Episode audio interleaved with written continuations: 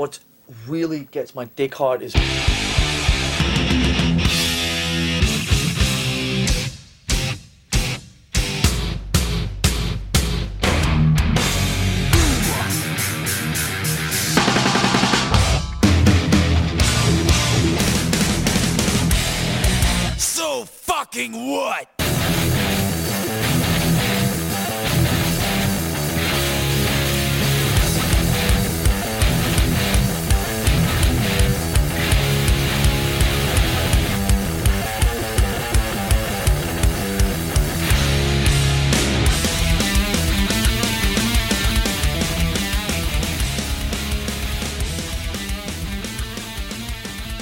Welcome to Metal Up Your Podcast. I'm Ethan Luck, And I'm Clint Wells.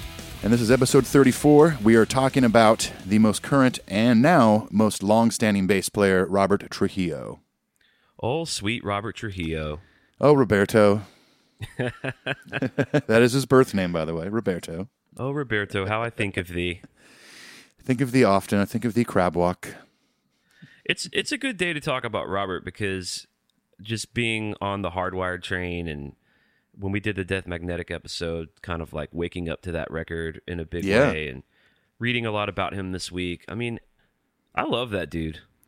Oh yeah, totally. I mean, like all crab walks aside, I mean, Robert is a is a force in that band. I mean, he's he- you know arguably on on a musical level, maybe like the most skilled musician in the band. Yeah, I agree. You know, um, and yeah, I mean, he's just a monster bass player, and he's done a lot of stuff, which which we'll- you know we'll get into that uh, throughout the episode and stuff like that. You know, discography things he's done with other other bands and stuff. But uh, I mean, yeah, I mean, even just seeing uh, him in Detroit just slay anesthesia. I mean, yeah, it's a good murdered it. time. Good time to be uh, putting out a Robert episode. I think so too, and I, I I'm I I'm just consistently like on the Jason train. If you guys have heard our new set episode, you kind of know where we stand on that. But I can honestly say I am glad that he is in Metallica, Oh yeah, me too. Hey, it, it could have been Twiggy. and I love Jordy White. I I love that dude. When I saw Perfect Circle on the 13th Step tour, that's when he was in the band. Yeah, I mean, and, and the Manson stuff he did. A lot of people don't know, but he wrote a lot of that classic Manson stuff. that's awesome. He's a really great songwriter. Like all the good stuff on Antichrist Superstar and the really good stuff on um, Mechanical Animals, he wrote that stuff. That's that's rad. I mean, it, maybe it's because you know, we have we've had longevity now with Robert having been in the band for so long, but it just it just seems weird to imagine someone like that or, or any of the other guys that auditioned being the bass player in Metallica for the last thirteen years. And what really kind of, and we're, we're like jumping ahead here, but what really like shoots to the forefront for me uh, beyond the technical ability and his experience and all that is just his vibe. His vibe is so good for Metallica, It is, it- especially, especially especially post post rehab. You know, Yep, that's what I was going to bring up. Is especially with Hetfield. I mean, he, he he puts out the positive vibes, man. Well, and, and I have a really cool quote from about that too. So before we get into that, we're going to do the housekeeping stuff. Uh, I had a guy on Reddit this week say that we spend too much uh, on the email portion. Really? To which, right. to which I kind of just have to say, uh, fuck you. Don't get all M shadows on him. Jeez. well, I just thought like you know you can skip it. You know, like it's easy to skip Yeah, that. It's just exactly. hard. It's hard. Uh, the show is growing. Like it really is growing. We've had our best like first week of everything. Yeah. And part of part of just what comes with that is you reach more people. Is that you you also reach people who who want to who want to jump in and, and be critical. That's all fine. It's cool. and that's totally fine. You, yeah, everyone's entitled to their opinion, but you know we've you know we've got a good thing going. We've been we're at seven months strong now. I think we're on a good path, and uh, I think the majority of the people listen to it enjoy it, and we'll continue with what we do. And uh, maybe uh, maybe if, if I'm feeling uh, feeling lucky, I'll read a, a pretty negative comment we got on Facebook. Yeah, I- we I should. said- we actually should, we actually should read that because that's amazing. I like re- I, I kind of like reading negative stuff. We don't get it that often because we're fucking great, but uh, we do get it from time to time. Yeah, I think it bothers me more than you. Yeah, I, I don't know. Maybe I'm just I don't know. I've been in enough bands over the years that got negative shit, and I just don't care. I, I, I kind of laugh, laugh at it. Well, it's just yeah, it's I don't know. It's who cares? Yeah. You just I don't know. We spend so much time trying to make it, and then there's like these fucking guys. Well, it's not. It's the, the emails are too long. They're not funny, or whatever it is. It's like we'll go.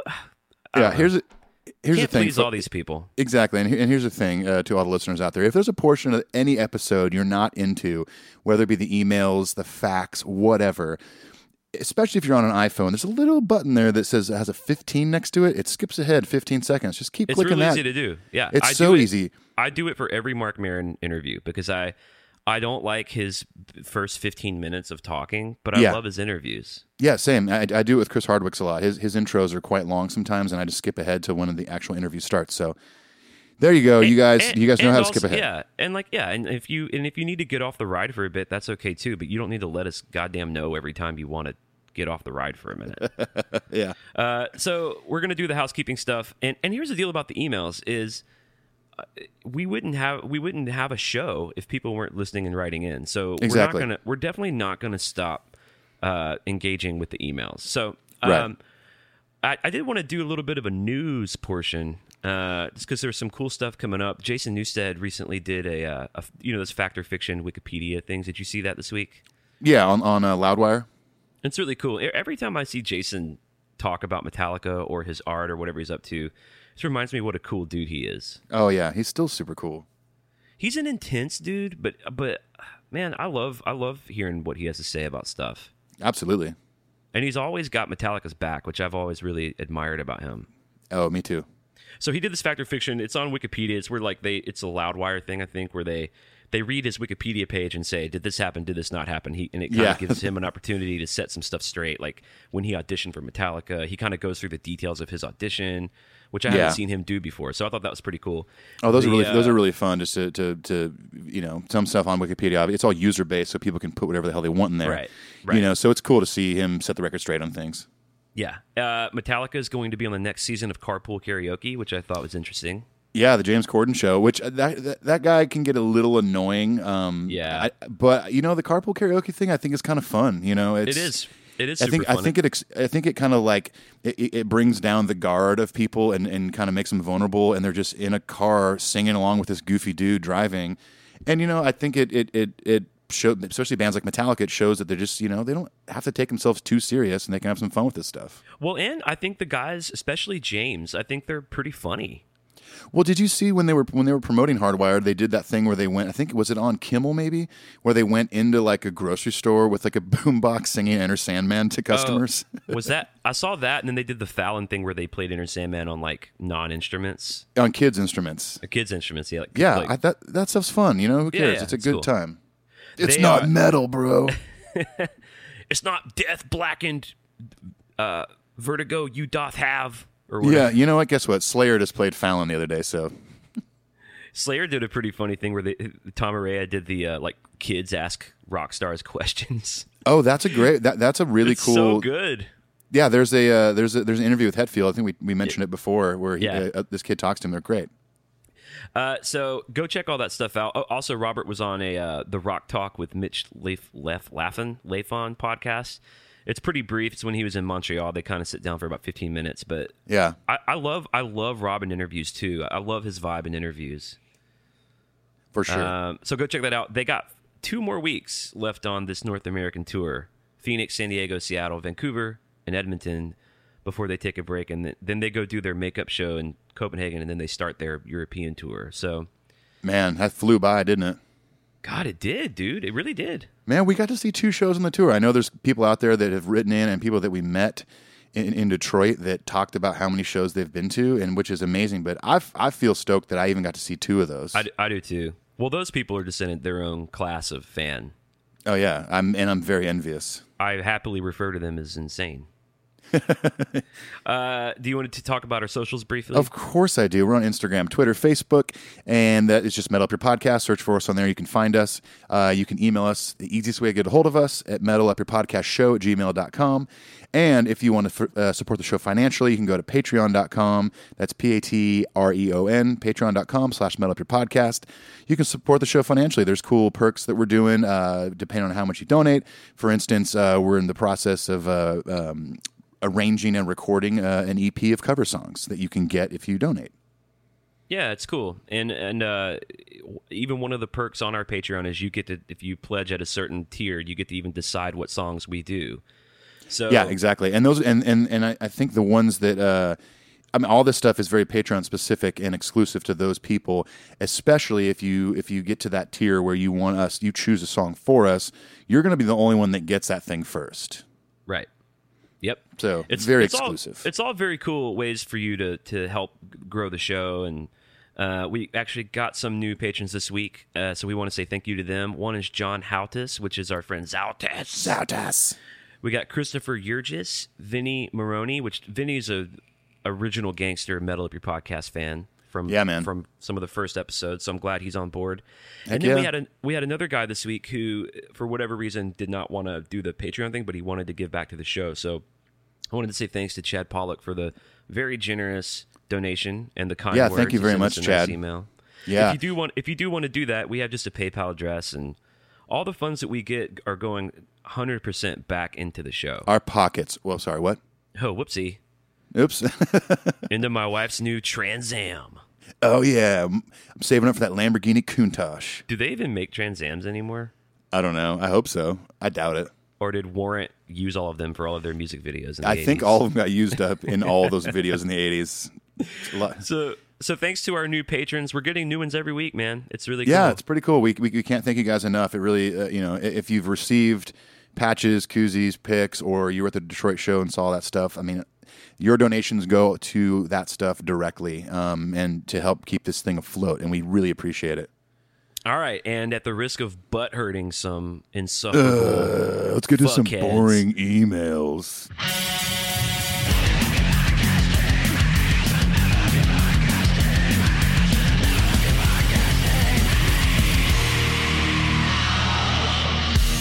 First email's from Joe B. Hey guys, check out this cool Factor Fix on Jason Newstead. We just mentioned that.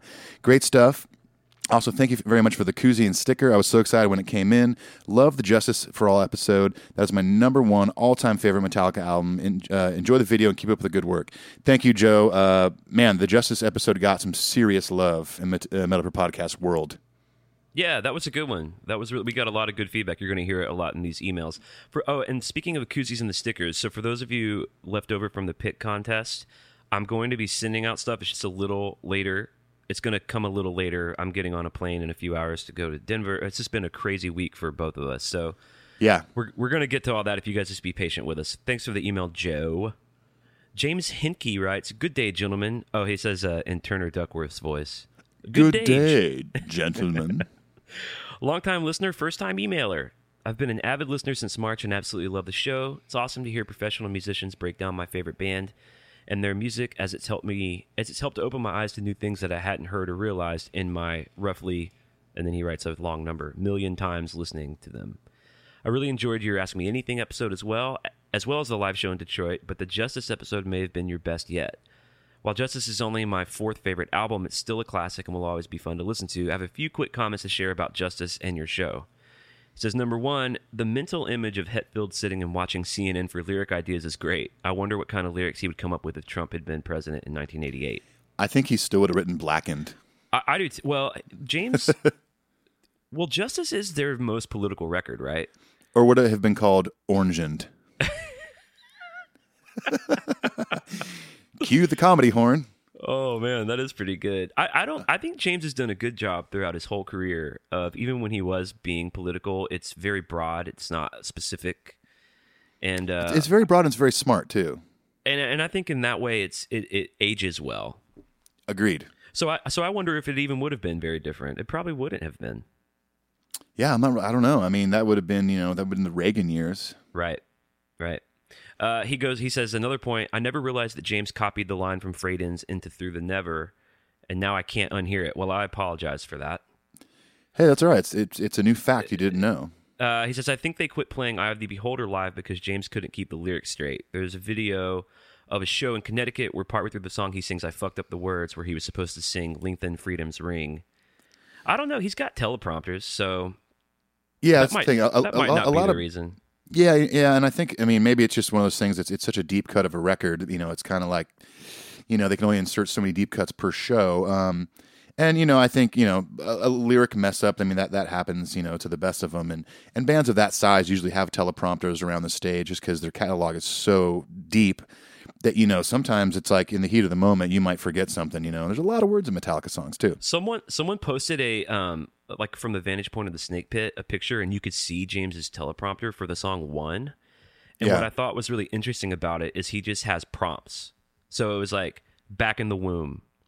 Oh, just like the first line of each verse Uh, Yeah, or it- something. well, not even the first line. Just it would say like back in the womb, in Punk's Oh, wow. life, uh, fed through the tube. Like just he just, just, like little re- little reminders. yeah, I thought that was pretty cool. Yeah, that's awesome. Uh, James goes on to so we asked people to write in to sort of rank their uh, justice from one to nine, their favorites, and he did that. Number one, Freight Ends of Sanity. Number two, Harvester Sorrow. Three, one, four, Blacken. Five, Justice for All. Six, Eye of the Beholder. Seven, Dyer's Eve. Eight, To Live Is to Die. Nine, Short as Straw. To Live Is to Die was at the bottom of most people's lists. Yeah, okay. I, I mean, I understand. It it's an me out. instrumental. I get it. I get it. Yeah, that's fine. Hey, it's your list. He said, but I want his list to co- to coincide with my feelings. Dude, dude, that guy's list is bullshit, man. He's wrong, objectively wrong. these guys are not funny. uh, anyway, he says, anyway, that's my two cents. I apologize for the length. I had no intention of trying to rival Samim. Thanks for reading, and I look forward to hearing what the next episode doth bring. James H. And he says, P.S. There actually is a Westfield, New Jersey, and weather.com always tries to send me there instead of Indiana. So clearly they're just following your lead. Well, the Weather Channel are big fans of the show. They're huge fans of the show. They try to redirect everyone's weather to New Jersey. Yeah, and I think they are. I think they're doing it. Now, here's here's my question: James H. from Westfield. Would that be James Uh-oh. Hetfield? Are we got Papa Het in the house? Hey, well, Hetfield, thanks for writing in. We uh, I love your list of your favorite Justice songs, and uh, yeah, I like the third person email. Really creative. Yeah, and he thinks he's being sly, but we know it's you, buddy. Yeah, we know it's James. Yeah, So thanks, Um, James. Het- thanks, James Hetfield. yeah. Thank you, James Hetfield. uh, our next email is from Brian. He says, "If you ever do an episode about a good, about good live shows, check out Metallica at Woodstock '99 on YouTube. Hetfield's voice slash attitude is at its finest. Jason brings a live energy uh, that's a little lacking nowadays, and the set list is a great mix of their catalog up to that point. Their set exemplifies what they uh, why they are the biggest band in the world. That's from Brian. Um, I have actually I, I've watched that uh, numerous times throughout the years. Um, for those that don't know, they brought back Woodstock in the late '90s and did um, did it at the original location, and it's like there's very famous performances there, like Limp Bizkit, where Fred Durst was like uh, they were basically Incited like a riot. yeah, like destroying shit, lighting things on fire. He was like surfing on a piece of wood. There's a, the infamous Green Day mud, mud fight one, um, stuff like that. But uh, And the, didn't didn't a bunch didn't people burn a bunch of shit during the Chili Peppers set? I th- I think so. That might have been the Limp Bizkit one. T- that a lot of things were burning, but either way, there's a lot of memorable performances from Woodstock '99, uh, and Metallica's being one of them. It, it I- really I is agree. great. That- I would encourage late- anybody to go watch that. Yeah, the late '90s Metallica. In my, I mean, I was just chatting with a, an old friend of mine that went to my first show on the Summer Sanitarium tour in 2000, and we were kind of reminiscing about just how powerful they were at that time. Oh yeah, So I agree. Thanks, Brian. Heath Robinson writes, "Hey dudes, enjoyed the Justice show. The album got me into Metallica, and it's still my favorite by them. It was early '89. I was 12, and my parents had finally sprung to get the better cable package with MTV. I Yep. was drowning in a sea of hair metal and didn't know, it.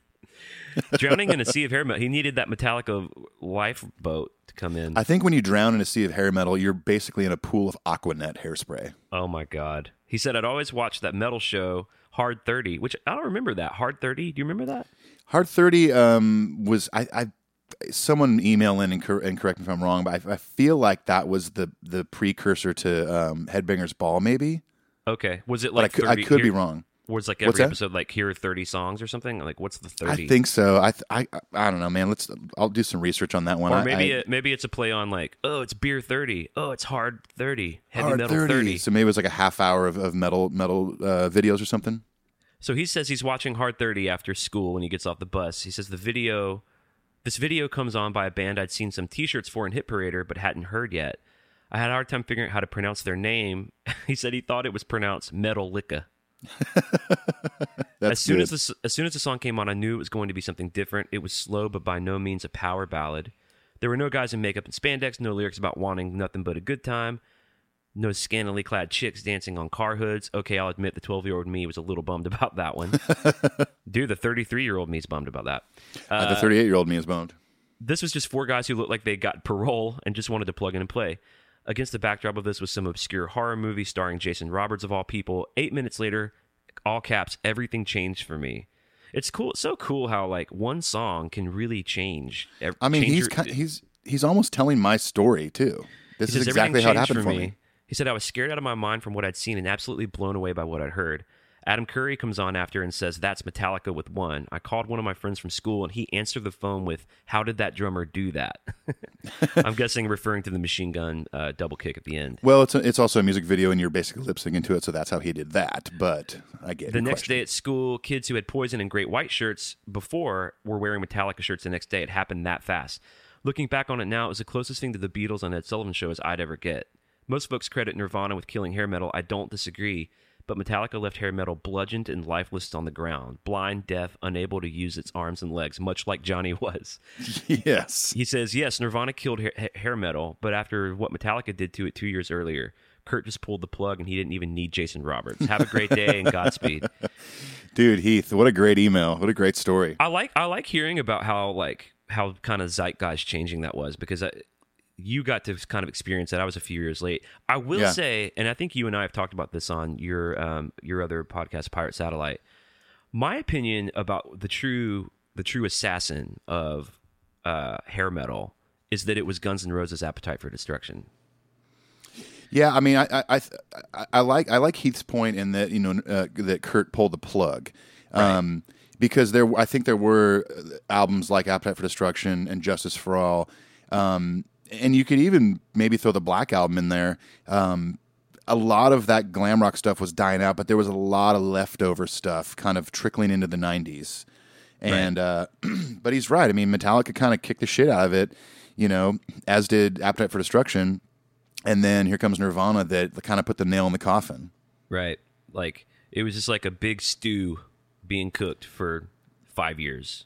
Yep, exactly. But you know that but that genre of music was destined to to flame out anyway. It's and you know, honestly, grunge did the same fucking thing. Grunge f- totally totally flamed out. it, it did flame out. I, w- I will go on record to say that grunge definitely has the longevity over Yeah. glam rock. Obviously, production wise, all that stuff. It, to it, it ages better. Yeah, yeah. oh yeah, you, you can listen to Soundgarden, Super Unknown now, and it still sure. sounds amazing. Yeah, it sounds like a great Sabbath record, or it sounds Oh, it yeah. sounds like a great marriage between Sabbath and the Beatles. Some of those early Pearl Jam records definitely are less stupid than Poison and all that stupid shit. Oh, of course, yeah. Uh, thanks, Heath. That was great. Good email. Yeah, thanks, man. Our next email is from Neil Hansen. This one is uh, pretty simple. He just says, uh, "Great episode as usual, guys," and he just gives us his top nine from Justice. Number one, Eye of the Beholder, interesting. Number two, Shortest Straw. Number three, Injustice for All. Number four, Blackened. Number five, To Live Is to Die. Number six, Frayed Ends of Sanity. Number seven, Dyer's Eve. Number eight, One. Number nine, Harvester of Sorrow. Got I'm one at the end of that list. Yeah, and I'm surprised Dyer's Eve is way down there. But uh, dude, that's such a stupid list. Uh, They're talking about emails too much. uh, you guys are at like 20 minutes. This is so dumb. I can't bring myself to skip ahead on my iPhone. Well, and it's as if we're not talking about like the emails. We're talking about Metallica, dumbass. Dude, I've I've literally been the whole time we've been reading these emails. I've been thinking to myself, man, why are people upset about this? Because we're talking, we're still talking about your favorite band and our favorite band. Well, I, I would posit that part of the reason is that they have a small PP. uh, Danny Derryberry writes, You want heavy? Metallica gives you heavy, and Justice for All is the weight for me. The structure, the technique, the time digs, the anger. Metallica would not be denied with this album. I like this dude's flavor.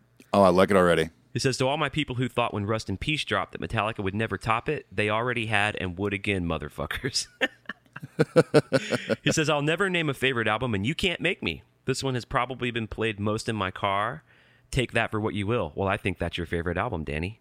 I think I think it is. He writes, Killer album, killer episode. Thanks for covering it. Cheers. Man, thanks, Danny. Thank you, Danny. And by the way, uh, just to skip back real quick, uh, I'm not sure if I mentioned this, but that last uh, top nine of Justice was from Neil Hansen.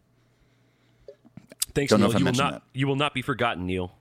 Neil, That's I refuse to let you be forgotten on episode 34 of Metal Up Your Podcast. Don't let me go, Neil. Neil! Neil.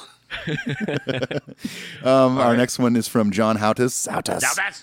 Um, hey guys, uh, I never knew that the intro to Blacken was reversed. Um, I just thought that they used some kind of effect to get that eerie sound from the guitar. So I went to YouTube right after and checked it out. And wow, the forward version is also badass. I was blown away. You learn something new every day. Um, I don't know if John, if you noticed, but in the episode, I actually inserted it in the episode of the forward version, so you didn't have to go to YouTube, my friend. I was trying to save y'all some time. Um, and he goes on to say, uh, I like all the songs on Justice almost equally, but but here's my list of my favorite to least favorite. Number one, Blackened, of course, he says. Yeah. Number Yeah, two, I agree. Dyer's Eve. Oh, I agree too. Number two, Dyer's Eve. Number three, To Live Is To Die. There you go. It's up there number three. Wow, there we go. Number four, Injustice for All. Number five, One. Number six, Harvester of Sorrow. Number seven, Shortest Straw. Number eight, Frayed Ends Insanity. And number nine, Eye of the Beholder. If you switch Eye of the Beholder and Freight Ends, that's probably my list. Yeah? Yeah. I probably should have made this list before this episode, but we'll do it. We'll do it again. All right. Uh, he, he finishes his email by saying, Ethan, I caught you on Alpha Metallica afterwards. Very nice. Nice. Uh, thanks, Zautas. Uh, and if you guys didn't hear or follow us on social media, um, Clint and I were both on uh, back-to-back episodes of Alpha Metallica by our friend Tom Quee, who does uh, all the Metallica songs in alphabetical order. So we got to be special guests. Tom, um, Tom had Clint on talking about Better Than You, and I was on there talking about Blackened. yeah, thanks again, Tom. That was really fun. And So much fun. For, for those of you who like Tom's flavor, and I don't see why you wouldn't, uh, we're going to have him on the show at some point in the future to talk about something we don't even know yet. But It's probably going to be Metallica. uh, well, I was thinking we might mix it up and talk about uh, Yanni or, or uh, Yeah.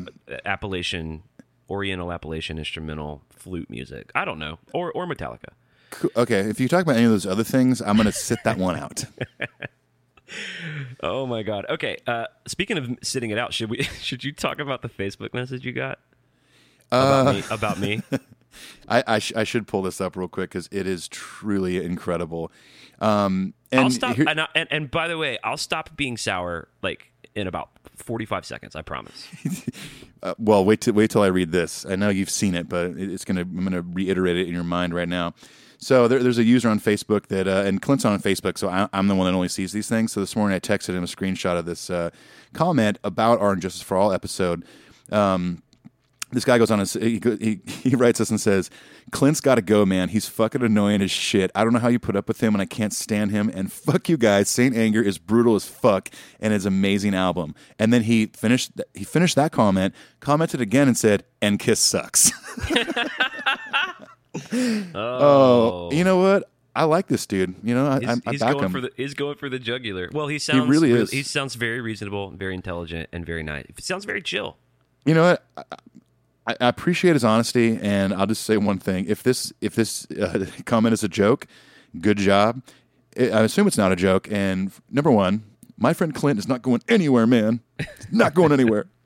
Um, and I will also say that uh, Saint Anger is not brutal as fuck, and it is not an amazing album. And that's just my mean- opinion. But here's the beauty of, of this band we love: you can like br- Saint Anger. It's brutal as fuck, but maybe we mean we're coming from different angles on that. Yeah, different definition of brutal. It's it like hurts my head to listen to. It makes my head feel a little brutal. So yeah, that's uh, that was our fun Facebook message. But the dude, I think he likes like I scrolled through notifications and he liked about every photo I've ever posted on Facebook. So I think he's down. He just wants it to be just me. I think he's down with you. now it'll be uh, welcome to Middle Up Your Podcast with just Ethan Luck. Clint's been fired. I accept And- the criticism that I'm annoying and that Kiss sucks. Uh, I like I like like I said like I said at the top of the show. This affect you know you said it, it affects you a little more, but I I find that stuff funny. Everyone's entitled to their opinion. They can say that Clint needs to go or your podcast sucks or Saint Anger rules, whatever. That's fine. We're still going to be us and do what we do and have some fun. yeah, it's our fucking show. And you know what? Go make a show. I'll be listening every time you put out an episode. I can't wait for it actually. And we'll see how fucking easy it is for you, you dickhead. you fuckhead. You motherfucker. Like Clint, you said you weren't going to lose your cool for more than forty I five gave seconds. myself a 45 second window of vitriol. Let me please let me last call for vitriol, referencing Okay. my friend John Davis's record.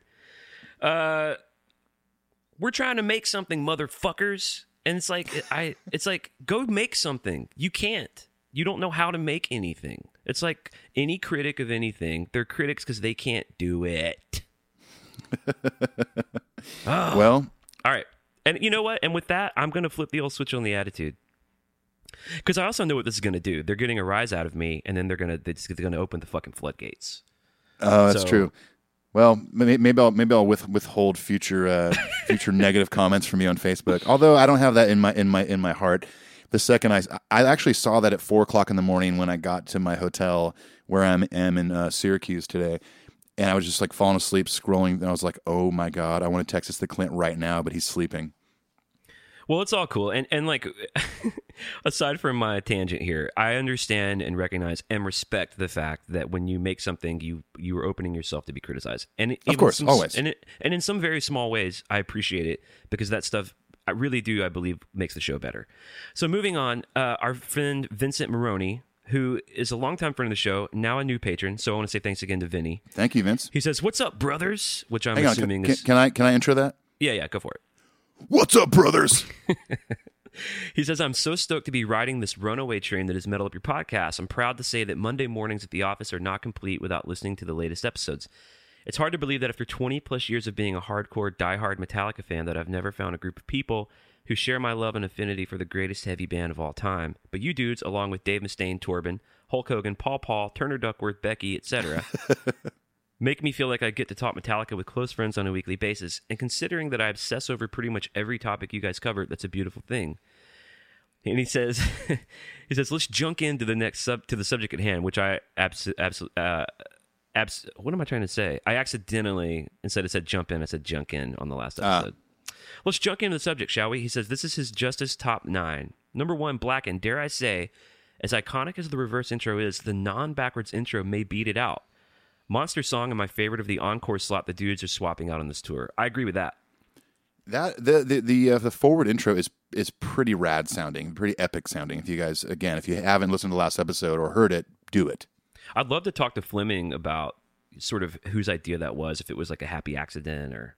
Yeah, maybe so. Uh, he says number two is one. Shout out to my son and mini metal warrior who powered illness to endure his first GA metal experience in Philly. Brian, as he tasked himself with learning all of Kirk's parts for the song at the tender age of 11. He's a shredder in the making. Very impressive. Wow, wow, that's amazing. Number three, Harvester of Sorrow. He says, I agree. When Metallica gives us heavy, they should be giving us a hearty helping of the Harvesters of Sorrows with multiple S's. So he's with you on that. He thinks that that could maybe replace Sabbath True. Yeah, that's we yeah we talked about that in the last episode. That, that's my opinion too. Four Justice, five Straw, six Dyer's Eve, seven To Live Is to Die. His third favorite instrumental behind Orion and Cthulhu.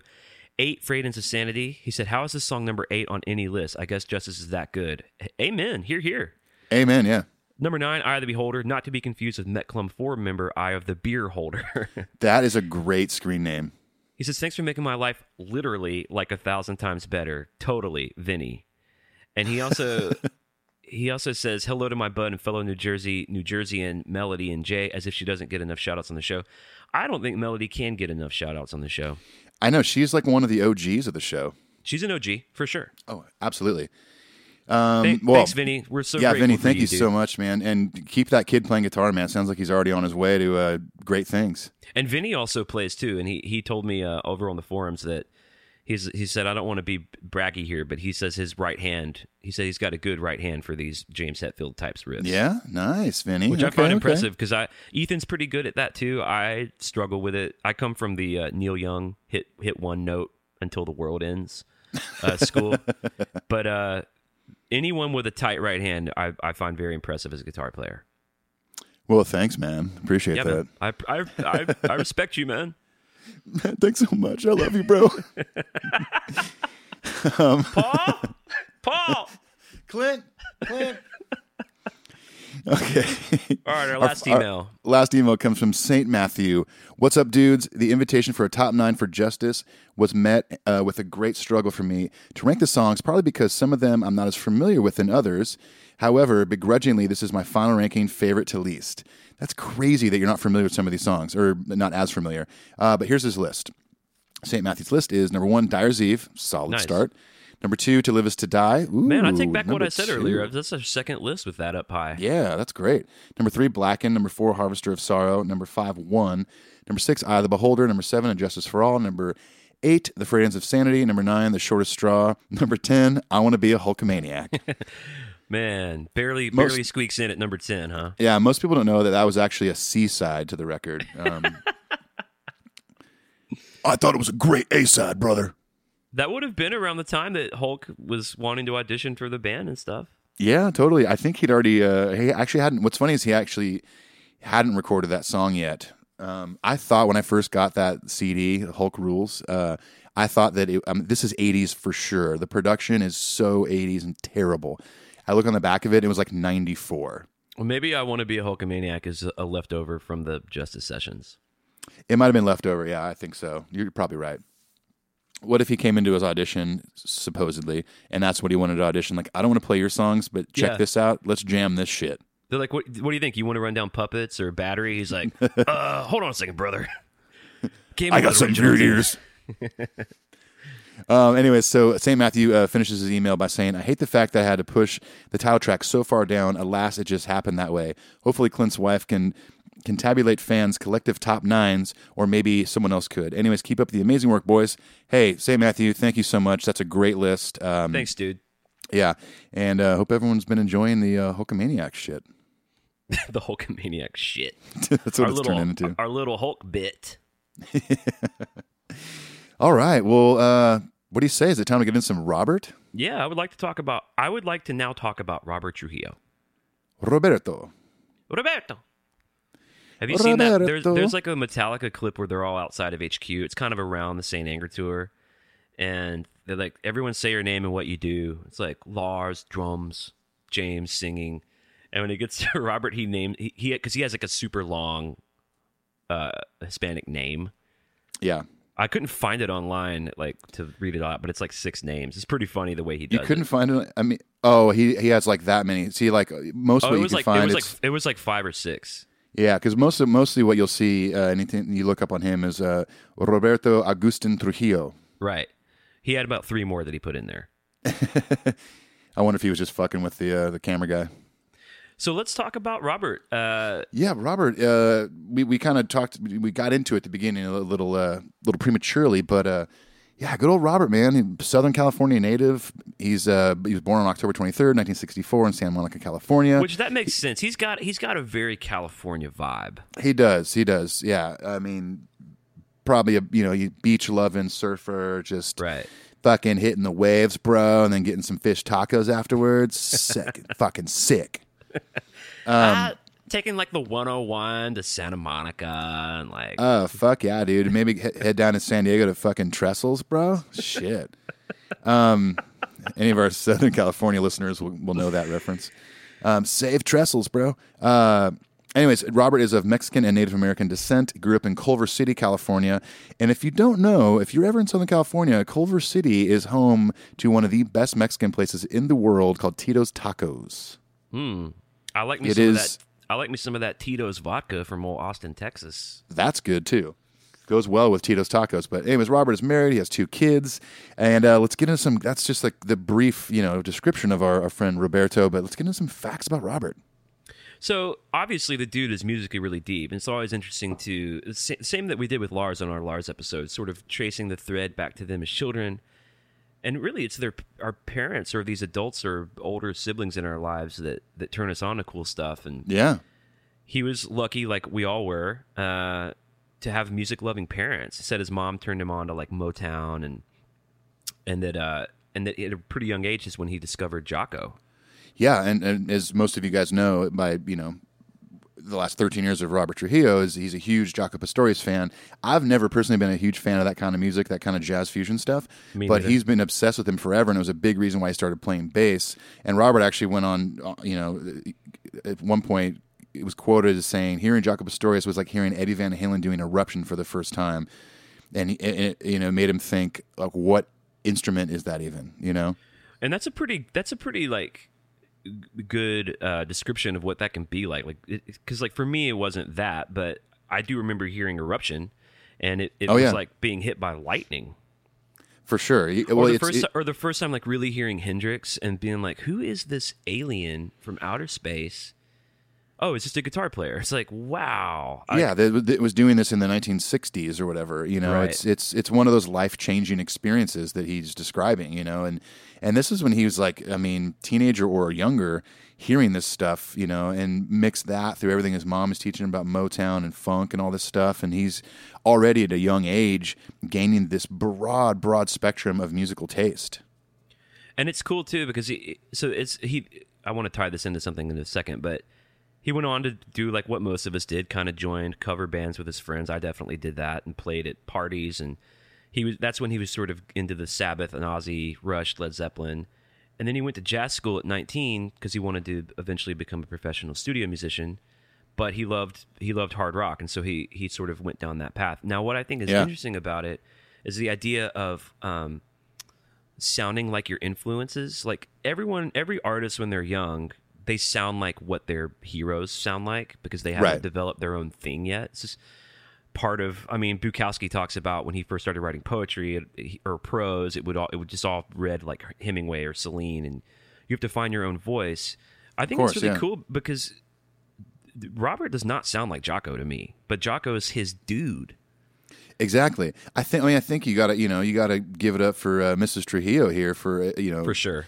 Expanding expanding that uh, that that range for him of, of taste because he yeah he was obsessed with Jaco and got way into that and I'm sure emulated his stuff like crazy as a teenager.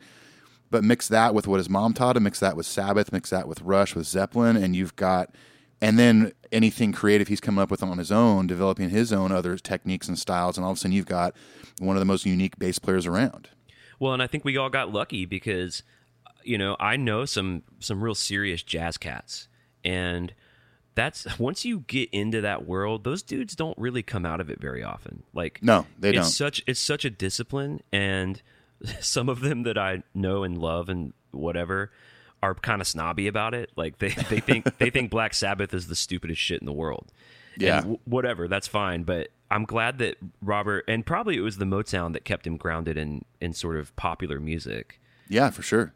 But I'm glad he was able because the thing is, he's got some real serious chops, and that's where the jazz education was probably the most helpful.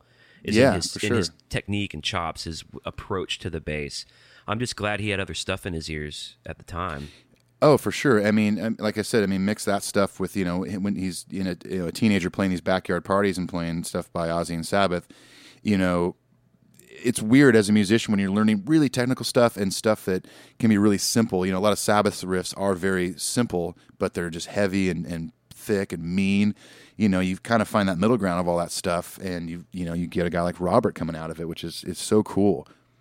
I remember when I was working in a guitar store right after high school, one of the dudes that I worked with, a really great guitar player, but he was way into like classical music and Broadway stuff. He loved like he loved the bands that are in the pits at like Broadway shows.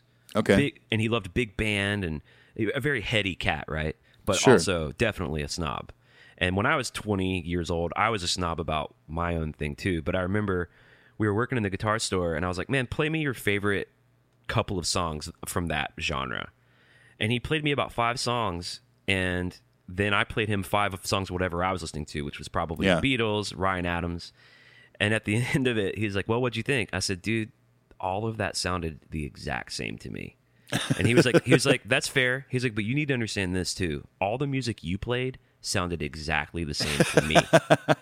like we were just shouting over a chasm, like from two Yeah. different mountaintops. Like I think it's, and and I'm sure he's grown out of it. I know I have definitely grown out of that. That's Of like course, a hall, yeah. That's a hallmark of being young, but. What I love about the dudes in Metallica, especially Lars and all, and it seems like Robert too, is just how diverse they're. They these dudes love music. Oh yeah, I mean all of them do, and they're all vocal about it too. I mean, it's no, it's obviously no secret that James, James is a fan of old country music, and Right. you know, um, I'm sure Kirk likes uh, surf music. He's a surfer and Right. whatever stuff like that. Um, yeah, they've all been vocal about what they've liked, and and and I, It's I admire that. I do too. Well, because they're because they are in my heart and in the hearts of millions of fucking people who all listen to our show. Of course, they're course. the greatest metal band of all time, and they conti- still continue to set the bar for metal, and yet they have love for jazz and fusion and uh, all the dudes are going to be on Lars's uh, radio show. By the way, in the next Yeah, few weeks, did you see that? Which is yeah, I saw that. It's great. I, there was a I'm little ex- there was like a little uh, trailer for Kirk's episode and in it Lars is even saying this thing he was like I don't see genres I just see good music you know Yeah, I think. I I, mean, that. I think as as a musician and, and and even just as a listener of music, that's a great perspective to have.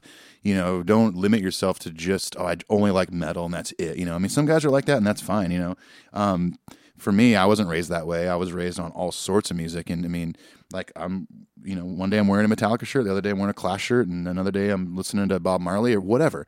Um, you know, to me, it's it's a, it's it's almost challenging too as a musician to be able to dive into those different genres of music, and you know, Robert's done that really well with all the different bands he's played in too. Yeah, I agree. I mean, you, you said it's like a great characteristic to have, which I agree with. I think it might even be crucial. Yeah, I, I think you just have to have an open mind about everything.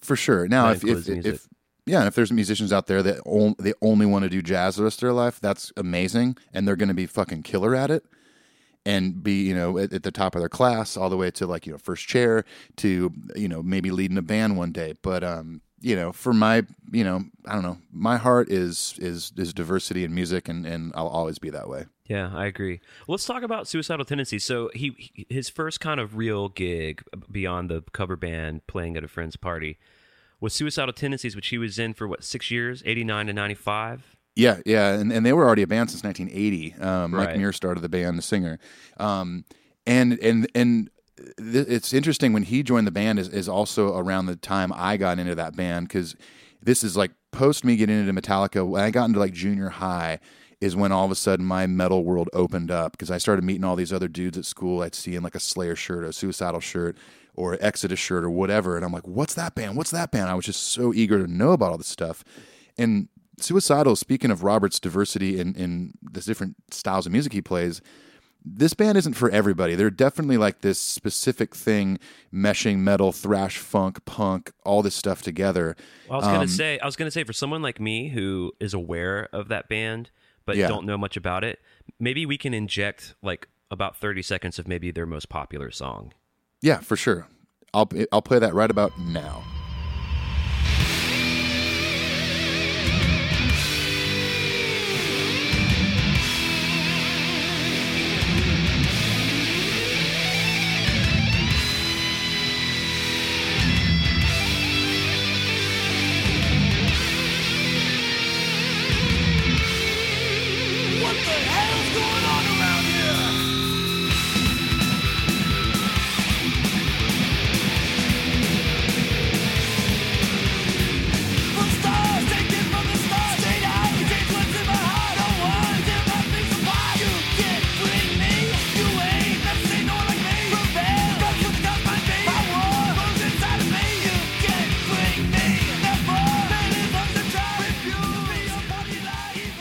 And then what would you say? Um, what would you say for someone who was going to get a record, like to, one record to check out on Spotify, or to even? I would encourage you all to just go fucking buy it. Um, what Um, would that record Suicide- be? For Suicidal, I would say so. Um, I have some notes here about you know Robert's notable discography, and my my two favorite Suicidal Tendencies records are Lights Camera Revolution, the art and the Art of Rebellion. Those are two different records. Okay. those came out after one another, and Robert's on both of those records, and they're really cool. The Art of Rebellion, I might have to say, is my favorite Suicidal record. And it's worthy of note too that it's because of this band that he met the Metallica crew because they opened for Metallica on two legs of the Black Album tour. Yeah, yeah, they did the uh, no, uh, Nowhere Else to Roam tour and the, And the shit, it's the sheds. Shit the Shed tour. Yeah, yeah. I mean, so you know, it's So so, they're it's fun- planting planting that seed. Exactly, and it's funny when you when you think forward to uh, watching some kind of monster, and when Lars when they're talking about the different bass players, and Lars keeps referring to him as that guy. He's like, "Man, that guy had. The, you're like, dude, you know each other. You've known him for ten years. exactly. I hope I hope ten years into our friendship, you're not still that guy. I'm like, uh, yeah, I do a Metallica podcast with this guy, and then I'll give you a million dollars just to keep doing it with me. Look, can we talk a little bit about the uh, so a side project from in, from Suicidal was Infectious Grooves. Was that Yes. a band you also listened to? Uh, I got I, I got into their uh, their first full length, which was called the plague the plague that makes your body move. It's the infectious grooves.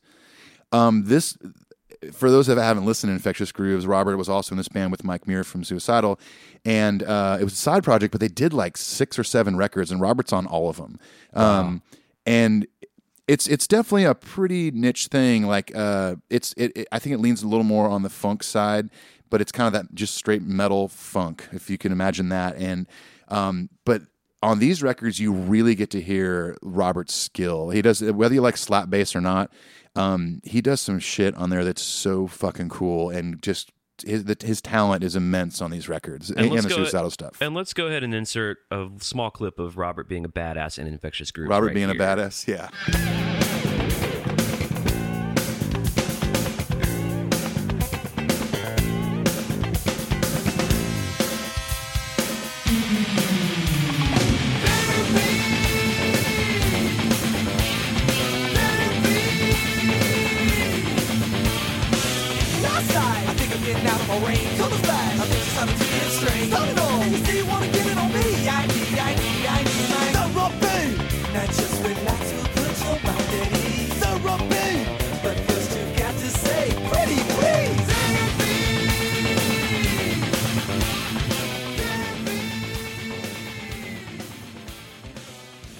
Say that the grooves are indeed infectious? Um, Are you I think- infected by the grooves? I think uh, I think some people might be might be immune to the uh, the infectious grooves that they put out. Um, like I said, I, I don't think it's a band for everybody. Um, Some people don't, you know, care for Mike Muir's voice. Um, and you know, I mean, I'll straight up say that like it's not it, it's not a band that I, I revisit often, but when I do, I think it's more a nostalgia thing that like, oh man, yeah, I do. I remember liking that record when I was young, and then I'll listen to it. Um, but there's a lot of cool stuff on there, you know. I mean, everyone check it out for yourself. You know, come up with your own opinion, see if you like it, and if not, just write to us and tell us what shitheads we are for recommending it.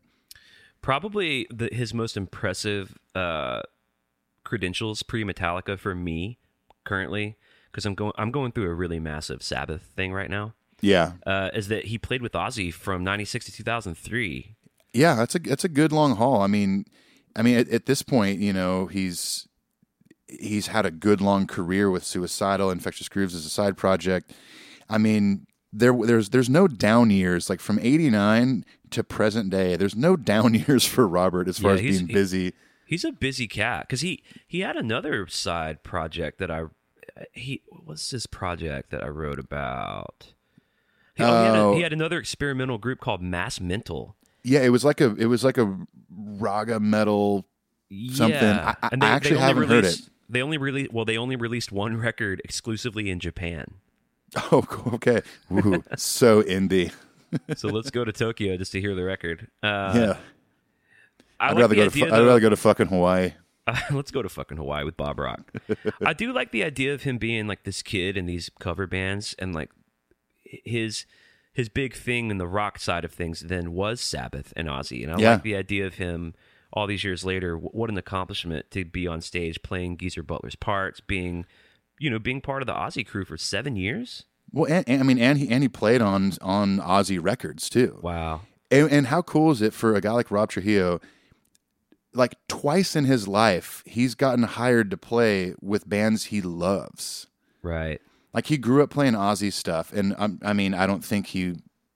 I think I for sure he was a Metallica fan. Obviously, he he, he talks about about it a little bit in the documentary. But I mean, you see him freaking out in that documentary when he gets hired. He's like jumping on the bed, going crazy and stuff. Like he's he's a little kid, just like holy shit. And you know, so to get to do that once in your life is incredible. To do it twice is, I mean, that's amazing. Like Well, getting to play with your heroes twice. And I think that Ozzy credential might even be one of the biggest reasons he did get hired because they've talked a lot about even um, Jason has talked about uh, when when he you know before they had really picked someone and when he was on his way out talking about what kind of guy they would get to replace him biggest band in the world and a big part big part of the uh, deal was like someone who has toured before and a high has been in a high profile gig who knows how to do this job who Yeah, like experience. Like being able to play wasn't even really at the top of the list because of course whoever Right. they got had to have been able to play Right. but a dude that was kind of their age had their similar influences with the rush sabbath ozzy zeppelin judas priest and then but also knew how to fucking travel it's just crazy yeah, how travel. Oh yeah, and that, yeah, uh, yeah. It's it's pretty unbelievable. I mean, his credentials were. I mean, I'm sure if the, if there was another guy or two they were really heavily considering outside of Robert, like I would imagine that what you just basically went through would be like the icing on the cake. Like, yeah, that's the guy. yeah And that's why they did have, you know, that's why the dudes who did audition were the corrosion of conformity guy, Dave Ellefson. Which how weird would it have been if fucking Dave Ellefson had gotten that? Wait, El- Ellefson. did, did yeah, Dave did- Ellefson au- audition? Uh, I thought I thought he got asked to audition originally after Cliff. I think he's in the documentary auditioning. What you know? What? No, he's definitely not in the documentary audition. Are you well, sure? Well, let's see. This would have been. I don't think he's in the documentary, but if he did, this would have been around the era that he wasn't in Megadeth. That's what I'm talking about, homie. So, but I don't think he was. Okay, I got to watch it tonight when, uh, before I go to bed. Oh wait, I would be honored if Metallica asked me to join. I never got a call to go audition. Why am I thinking of that? Aha! I'm right. You're wrong. I'm right. You're wrong. Well, Um, this is this is the this is the real nitty gritty of doing a podcast, folks. You can't know th- every fact forever. Well, this is embarrassing. Maybe I should fire you according to our Facebook friend. Hey, man, I'm, I've turned my attitude around. Don't don't get me riled up again. This when I release this episode, it's only going to be my portion of the audio. yeah, you're. So Um, okay, so we have I'll- Pepper Keenan, Jeordie White, Scott Reeder, Eric Avery, Danny Lohner, and Chris Wyse. Yeah. All right, okay. All right. Look, we're not perfect, everybody. Um, One thing I'll point out about that era of Ozzy when Trujillo was in the band, I thought that was one of Ozzy's best lineups because it was Trujillo on bass, Zakk Wylde on Zakk guitar, Wylde, yeah. and and Mike Bordin on drums, who's Faith No More's drummer. That Right. guy is a who was who was really close with Metallica back in the early days and really good friends with Cliff. And what a cool lineup that was. And I'm sure it made Robert an even I mean better player to play with those two dudes too. Well, I'm pretty sure, and uh, correct me if I'm wrong. God damn it! Uh, didn't didn't Robert stay at Mike Bordin's house when he was auditioning? Uh, it was him or Jim Martin's house. I think it was Jim Martin. one of the, one of the No Faith More. No Morton guys. Okay, Yeah, yeah, Oh, he was staying out with them. Strike two. Hey man, well, yeah, whatever. We're another. Another another side gig that he did because of probably the Ozzy thing is he went on to kind of do some sub dates for Black Label Society with Zakk Wylde. yeah, and also recorded on one of his records too. So this Um, dude, this dude before joining the biggest band in the world was super super prolific and busy. Oh yeah, I mean, I, I just pulled I just pulled a couple records like from his discography that he's done, but go look it up. There's a lot of stuff on there. I mean, he did on the Ozzy Down to Earth record, the Black Label Society. After after doing uh, some shows with Zakk, he got pulled in to do a record called 1919 Eternal. Um, so he's, I mean, he maybe didn't uh, seek it out originally after leaving jazz school, but he ended up doing a lot of studio work.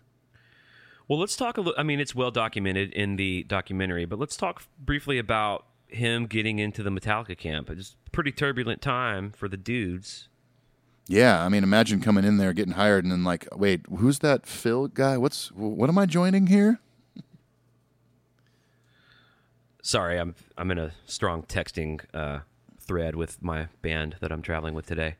Oh, okay. What are they talking about? Tell the, tell the listeners. What are they talking about? What are they talking about? Man, it's just me being grumpy, dude.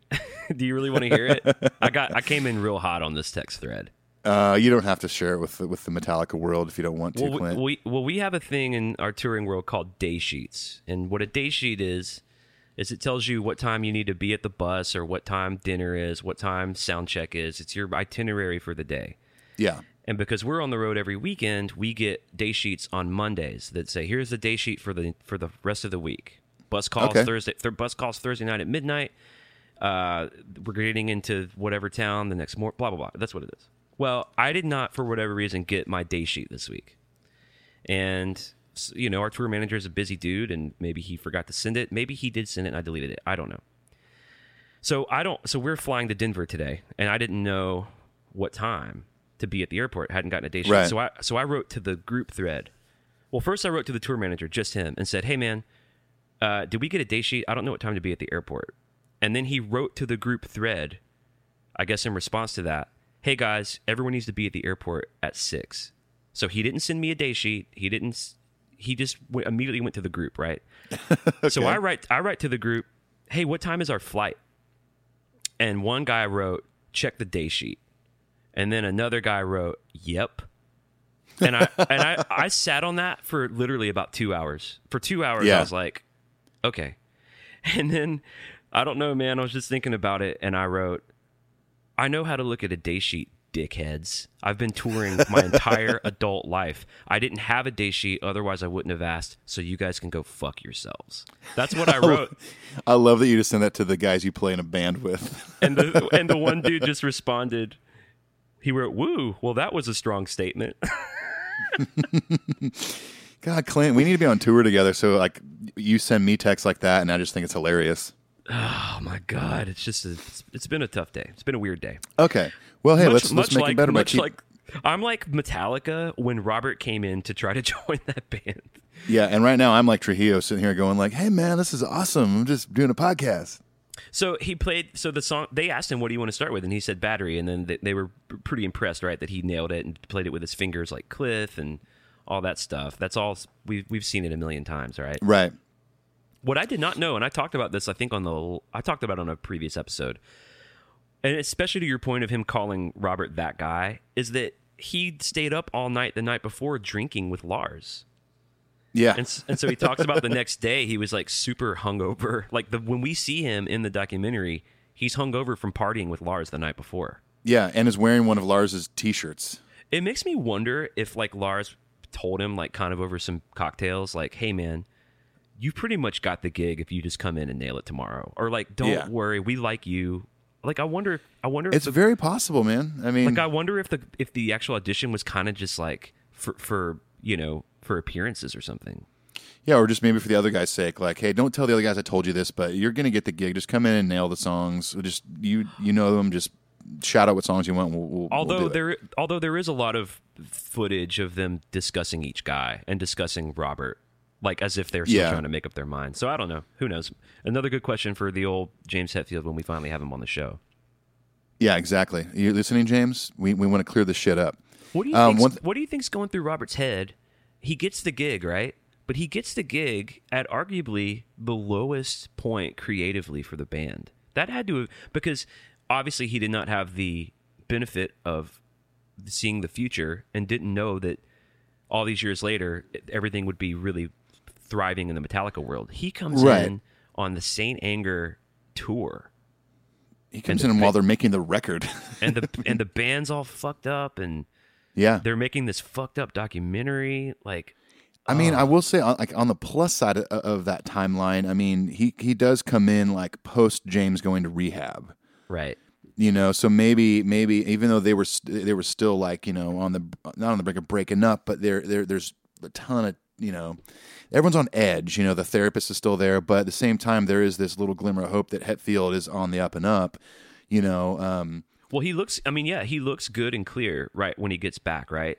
But Right. he also, but he's, but there's also a a raw nerve vibe where he's just raw, right, because he's completely changed his life, and Yeah. he and the thing he used to numb himself for 30 years or 25 years, he no longer has. So he's there is an uptightness to James post rehab in the documentary, For sure, that, for at least that I perceive. So he's kind of Robert's having to walk that tightrope also. I mean I'd imagine like the, you know the, the first bit of time in the band he probably just kind of kept his head down and just went with the you know roll with the punches Right. you know tell me where to be uh, you know send me a He- day sheet I'll read it he was reading from the the Kirk Hammett school of how to be a Metallica. Kirk's like hey man um, let me tell you how to how to kind of ease into this Just don't I'm ever s- don't ever I'm do still or say it. anything.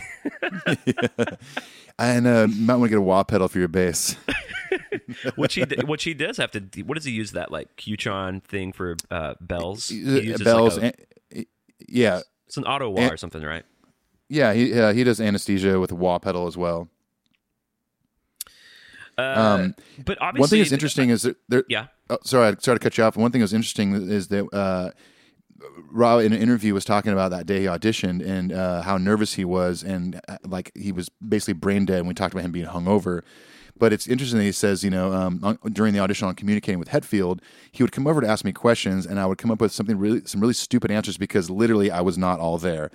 So it, it's it kind of also shows the true talent of that guy and what a monster bass player is. That he was hungover, pretty out of it, and was like, "Uh, sure." And he's in Lars's t-shirt, and he's like, "Let's play this song," and he still fucking nails it. and you've got like the newly sober front man being like asking like what, whatever he was saying, like, hey, like maybe they were talking about gear or tone, and Robert's like, uh, I'm still drunk, dude. yeah, uh, you can probably smell it come out of my pores right now. But Tell you what, let's just play battery. Let's just not talk and let's just play songs. could you imagine if they were like all on board? Like, yeah, this is this is the guy. But Hetfield was like, dude, he reeked of alcohol. I don't want him in the band. Ooh. And that was the only thing. Like, like he was pissed at Lars. Why you got him drunk last night? Fuck that. Like, we're not hiring that guy. Right. Well, That would but, be a bummer, But, but- but but then you you could really rely on his decades of professional experience, where they're like, this guy wouldn't have been with Ozzy for seven years if he was a, a wreck on the road. You know. Yeah, that's true. That's very true. Um. So luckily for everyone, the the Saint Anger tour was actually pretty successful. Uh, yeah. and uh, that was like uh, the record's done. All right, he didn't make the record. Bob Rock played the bass. It's kind of a weird record, but the record did win a Grammy. It did go to number one, and they embarked on the uh, Madly in Anger with the World tour, I which mean, was a yeah. I mean, it went platinum too. It's it's Right. sold over a million records. I mean, it, it was a successful record. All, all all opinions aside. So then, you know what? It's actually kind of a cool time to be in the band because they, you know, as we all know, they take time between records. They tour a lot and they take breaks.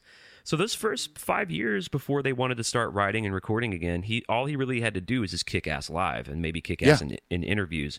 They did do that MTV icon. That was like his first thing, which is pretty. That was his first thing. It is super weird that like he's up there. That's his introduction to the band, like to uh, to the public.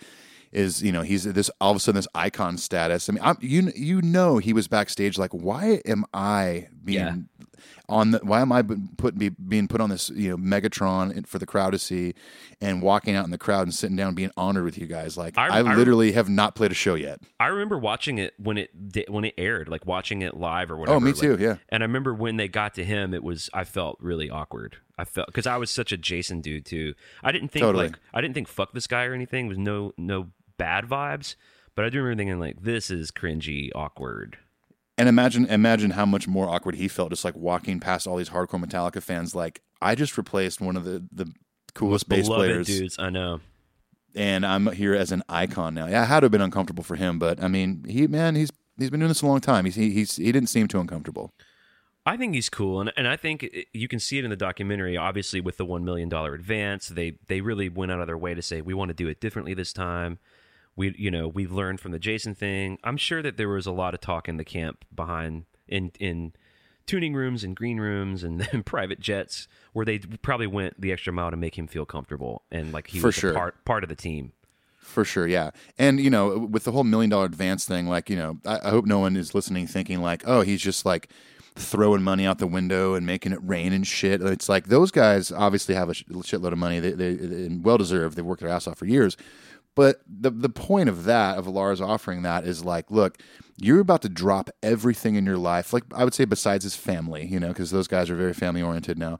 But like we want to make sure you're focused. You're not doing any other side work or anything. You you don't have to worry about bills Yeah. and you know how we like you know that. how we he's like you know how we feel about side projects, right?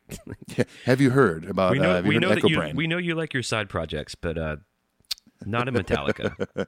exactly.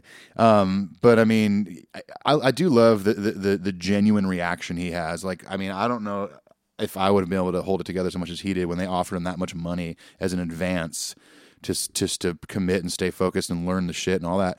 I, I would have like thrown that table over him and run around that studio, but yeah, he, Well, he- and it's and it's hard to cool. tell. It's hard to tell too because they had cameras on him, and I don't care who you are, you behave differently when cameras are on you. The story sure. about the story about Jason getting the gig that I always loved is that he did a backflip off the table they were sitting at.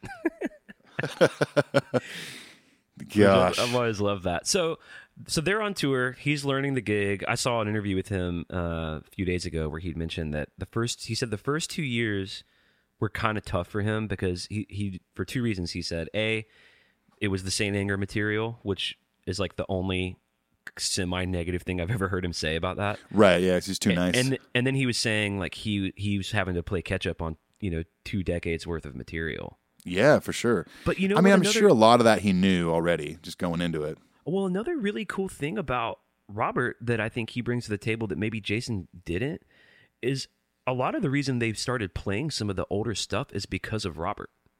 because he can physically do it. Well, a, a he can do it, but I think he was in their ear saying we should we should play Orion, we should play Dyer's Eve, Yeah. we should play Anesthesia. Like I think he's the dude saying, "Man, you guys haven't played Fra- Frayed Ends of Sanity in a while," and We should, Or maybe I mean, like like Newstead could probably pull you know he could pull off technically the notes of anesthesia, but I mean Robert will play it where it's very reminiscent of Cliff's style, Yeah. as a as an homage to him and stuff like they've been doing on the on the Hardwired tour, you know. Um, yeah, I mean, I think I think the guys definitely are taking advantage of his abilities over Jason's as an actual musician.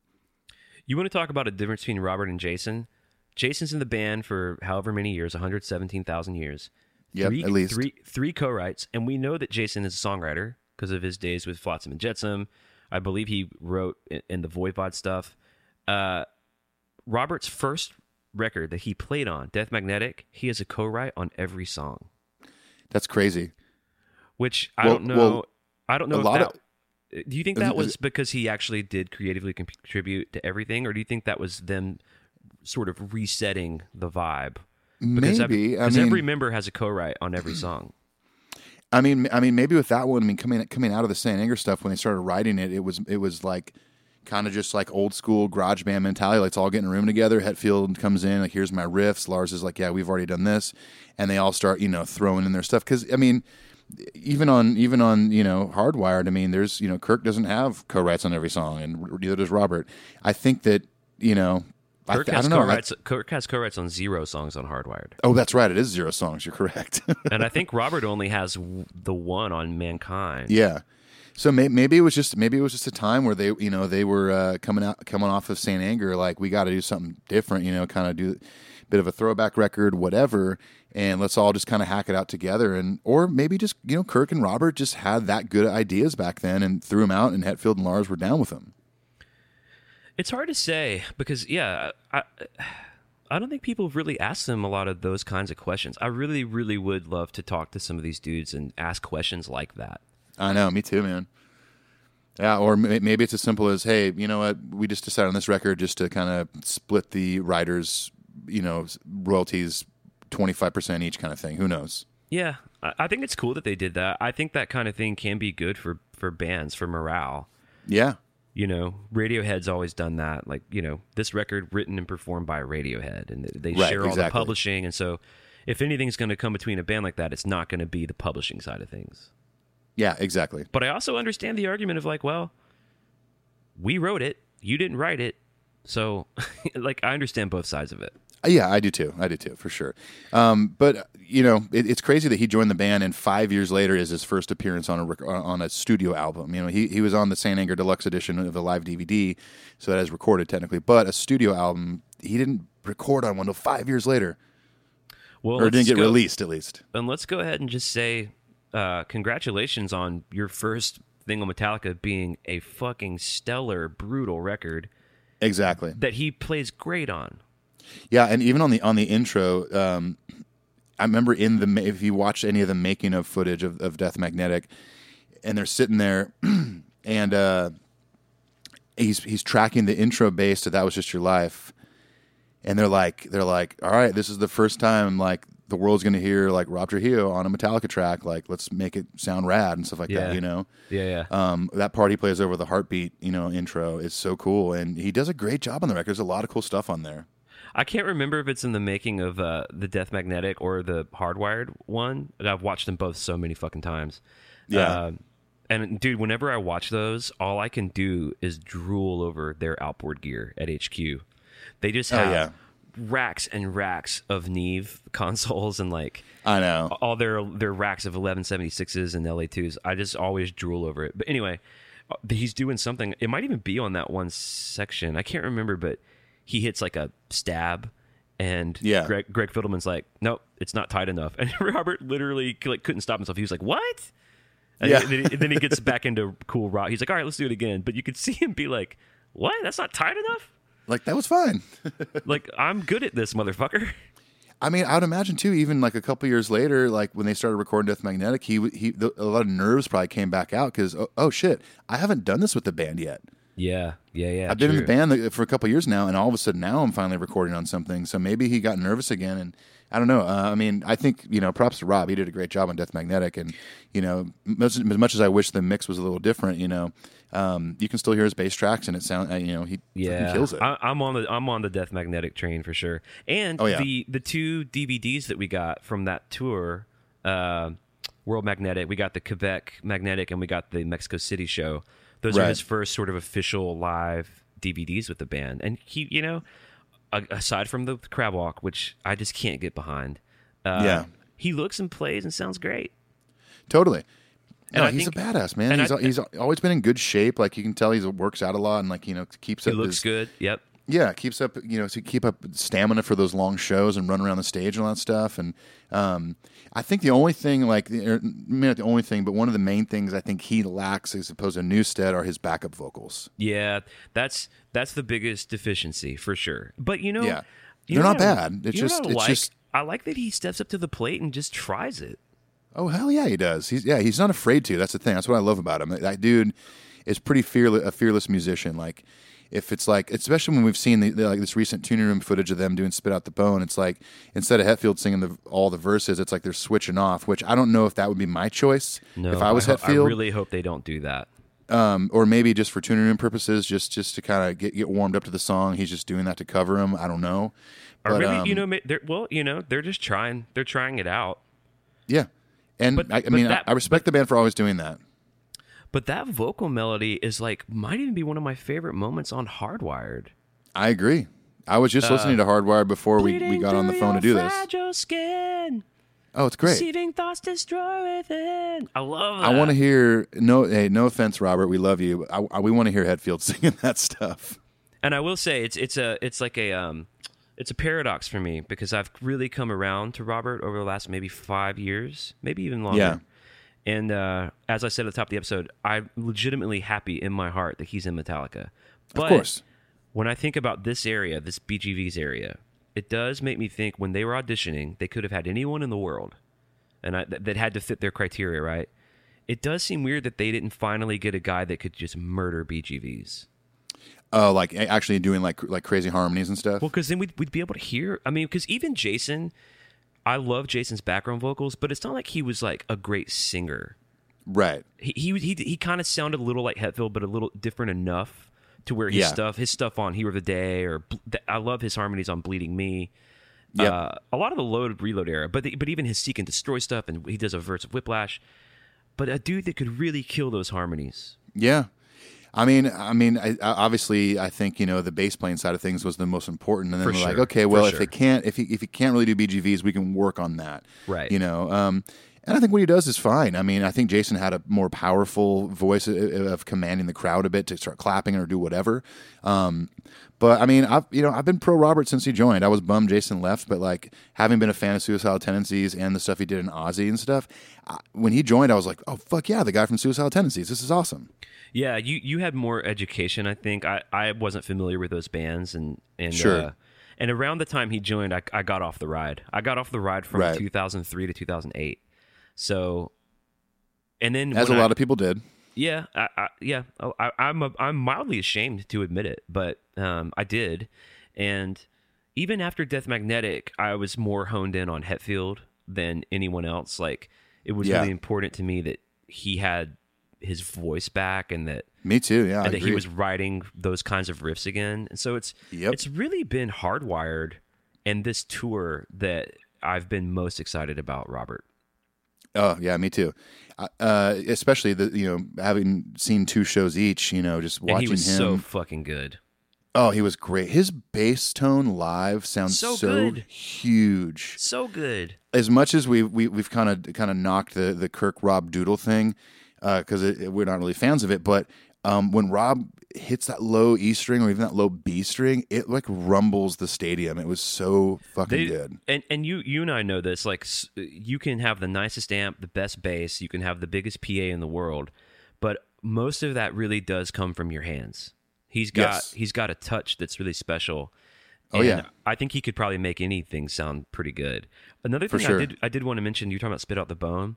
Another thing I really do like about Robert and respect and appreciate about him is if do you do you watch these tuning room videos? Like I watch every tuning room video that Yeah, yeah, yeah. yeah. I'll watch them because I, and I even more like they're just in between. I, I like seeing how they relate to each other even more than the songs. But Yeah. Robert, more times than not, is the first one in there practicing. Oh, yeah. He's the dude. They've been playing Spit Out the Bone, trying to get it in shape, I think, for Europe. And he is the dude when, because James and Lars do this like standoff in almost every tuning room where both of them were like, well, what do you want to play? And they Yeah, never want What do you to, they, they never say anything. It's Yeah. so fucking frustrating. But Robert's always kind of like piping up, like, let's do Spit Out the Bone. And they're like, all right, you want to do it from the middle? And he's like, let's do it from the top, you know? Yeah, Like, yeah, he's always encouraging that stuff, which is cool. Dude, when uh, I've told the story uh, uh, probably a couple times, but when I saw them in Australia and we got kind of wa- got walked through the backstage area to to this room to hang, I walked past the room where like Robert's bass tech was with some stuff set up, and he was just sitting there just practicing by himself. Right.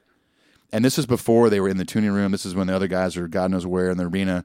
And he's back there. I just I heard his bass. I looked over, walked right past him. He's sitting there like checking out a couple different bases and just like going to town on. it. I was like, oh my god, he's just Well, I don't know if you remember a little film called Through the Never, but when James is out in his hot rod and Kirk's dealing with his bleeding guitar and Lars is walking through the hallway, it's Rob in the in the room surrounded by bass cabinets, crab walking it and and practicing. exactly, exactly. Let's talk about it. Let's talk briefly about his son playing with Korn this year. I know how crazy is that. His son is 12 years old. Um, his son, his name is Tye, um, and he filled in on bass for Korn. I'm not a huge Korn fan, but still, they're a, they're a, they're a big band. Yeah, yeah. and I, and I'm sure in South America they're even bigger. Um, but they could get any bass player to fill in for him, and they get Rob Trujillo's son, who, by the way, if you have not watched the footage, the kid is a badass. Yeah, he's so confident. It's so cool. very confident. He basically looks like his like a small version of his dad. His hair is super long, and he's like headbanging and playing like a motherfucker. Man, it's well, we're so we're, good. we're gonna. I mean, we're gonna be seeing more of this kid for sure. Oh, absolutely. This, this dude is going to be in bands or be, be in a, a band as big as his dad's, maybe. And Yeah. uh, I, man, as, you know, as a dad myself, seeing the sort of daddish vibes in Metallica these days, which I know is real different than the vibe when we all got online hundred years ago. But Yeah. I, it, it says a lot about him as a parent, I think, and as a person that his kids are these beautiful, talented. Because his daughter makes art too. Yeah. And he talks about how his son started playing drums and he gave up drums at five and he put a bass in his hands, taught him a C scale. And he said, he said, I taught him a C scale and then I taught him a blue scale. And he was like, from then on, it was over. Now he's playing. Jaco and Dude, that's so cool. I mean, and it's cool. Like, I mean, having come from a family where like my dad played guitar and taught me, Right. I love hearing stuff about this, especially with big fucking rock stars that are raising their kids and trying to get them cr- to be creative, to be artists of some kind. Whether it, even if it's not music, like you know, uh, painting or something, sculpting, graphic design, something that, to be creative and, and create things for the rest of their lives. it's just yet another rung on the old ladder of what to like about Robert Trujillo. I know there's not there's not a lot of things to dislike about him. No. I'm just going to put two things on the list Crab Walk and the BGVs. That's it. Yeah, I think that's it for me too. Uh, do, have you seen that Jaco documentary? So he produced this Jaco documentary in tw 2012, which Yeah. again, just like him playing with Ozzy, how cool is it that his his childhood hero, that later in life he would be in a position to know Jaco's family, to like know his estate, and to be able to put together a, a pretty uh, a pretty critically acclaimed documentary about this dude. Yeah, yeah. I, I actually haven't seen it yet. Um, I've been meaning to watch it on Netflix. Now that I'm back on the road, I'm. Uh, it's it's definitely on my list of things to watch on uh, on days off. I haven't seen it yet either because I'm just not a I'm not really into that fusion shit. I know, but I'll, I will say that like I'm I'm I watch a I've watched a lot of documentaries where I'm not necessarily a fan of the subject matter, but if it's well done, I'm in. I'll get on that train. Yep, I agree. You know, it's kind of like when behind the music was still a thing. Like there was artists that would do behind the music episodes on. And I'm like, I don't care for Paul Anka or whoever, and I but I'd watch it because they were Oh, well done, dude. and it kept and it kept me interested. Do you know how many times I watched the fucking Leif Garrett one? Oh, the Leif Garrett one's great. It's so good. It's so intriguing because the dude was a wreck for so long. Well, and didn't he like kill a guy? He didn't he like run over some, someone and he was drug Something. addled and uh I mean, I was obsessed with behind the music. There was another good show on VH1 at that time. It, it was a little more under the radar called Legends. Do you remember that? Yeah. Oh yeah. I, I, I totally do. It would be like Led Zeppelin, but Eric Clapton would narrate it and shit. Like just such Yep. good, such good programming. I mean, that was part of. Prob- I would venture this about you, but dude, that was part of my rock and roll education. Were those shows? Absolutely, yeah. There was also one that came out a little bit later called, you know, when when insert band name here ruled, Ruled the world. world, yeah. It was a lot. It was fairly similar to, to Behind the Music, but um, Behind the Music was probably my favorite show on VH1. In, Yeah, in, me too. Uh, you know, late nineties, early two thousands. Even when I would go back home to visit and stay with my folks, I, I would go out hang with friends. I drive home, get Del Taco to go, and go up into my parents' bonus room and watch that till like two in the morning because it was always on late at night, and they would always show the metal ones late at night too. I was on on the road in LA a few months ago. It was the night I actually got to go see Iron Maiden in LA, by the way. Yeah. Um, and I'd been eating well, and but I'd had a few Iron Maiden beers at the Iron Maiden show. Oh, did you have the Trooper beer? I did. I had I had three of them. It's good. I thought it was really good, and they almost didn't let me keep the. They, didn't let the dude I was with keep a can. But anyway, so I was a little I was a little saucy, and we finally get back to the hotel. I go to sleep. I wake up the next morning, and I was like, "Wow, I did really good. Like I didn't eat any bullshit last night. Like, but I'm not. Hun- I didn't wake up hungry. I'm like, what's going on? And then it dawned on me slowly. Oh wait, I had the runner take me to Del Taco, and I ate three huge burritos right before getting into bed. Of course he did. Did you like sit up and see see the wrappers on the floor kind of thing? yeah, exactly. Like there was like I'm like getting my jeans on and there was like hot sauce all over him. I was like, "What is it?" I was like, "Oh my god!" It just dawn- the slow, terrible dawning. Oh, I am a shitty person. I am a- I ate three thousand calories before just laying down for eight hours. yeah, that's that's always a good that's always a good thing to do. God, oh man. Well, dude, Rob Trujillo, yeah, we we're did fans. He's I'm been in the band fan. longer than Jason now, which is crazy. He is now the longest standing uh, Metallica bass player. yep. Isn't and that insane? And, and I don't think he's going anywhere, man. I think I think these are our four dudes. I think we're going to ride into the dawn with these four Yeah. dudes. I think so. Um, man, so th- this will be a surprise to you, but before we conclude this episode, I've got a true or false for you. Oh, all right. Yeah, you sur- you surprised me with the uh, Lars one. I got a Robert one for you. I, I got well, I had six, but then you br- you brought up Robert knowing the band before getting hired, and that was going to be one of my trivia questions. So I just deleted uh, that one. So well, I've I got don't know. five. I don't know. Don't delete it. I think that means I get a point. Well, One I point- guess one so. point for me. okay. Because Okay. I knew Okay. it. I knew the trivia. Okay. Fair enough. Fair enough. What did you, get? on the, what did you get on the Lars one? You got a four out of six, right? I got a four out of six. All right. Let's okay. see. Let's see if I can beat it.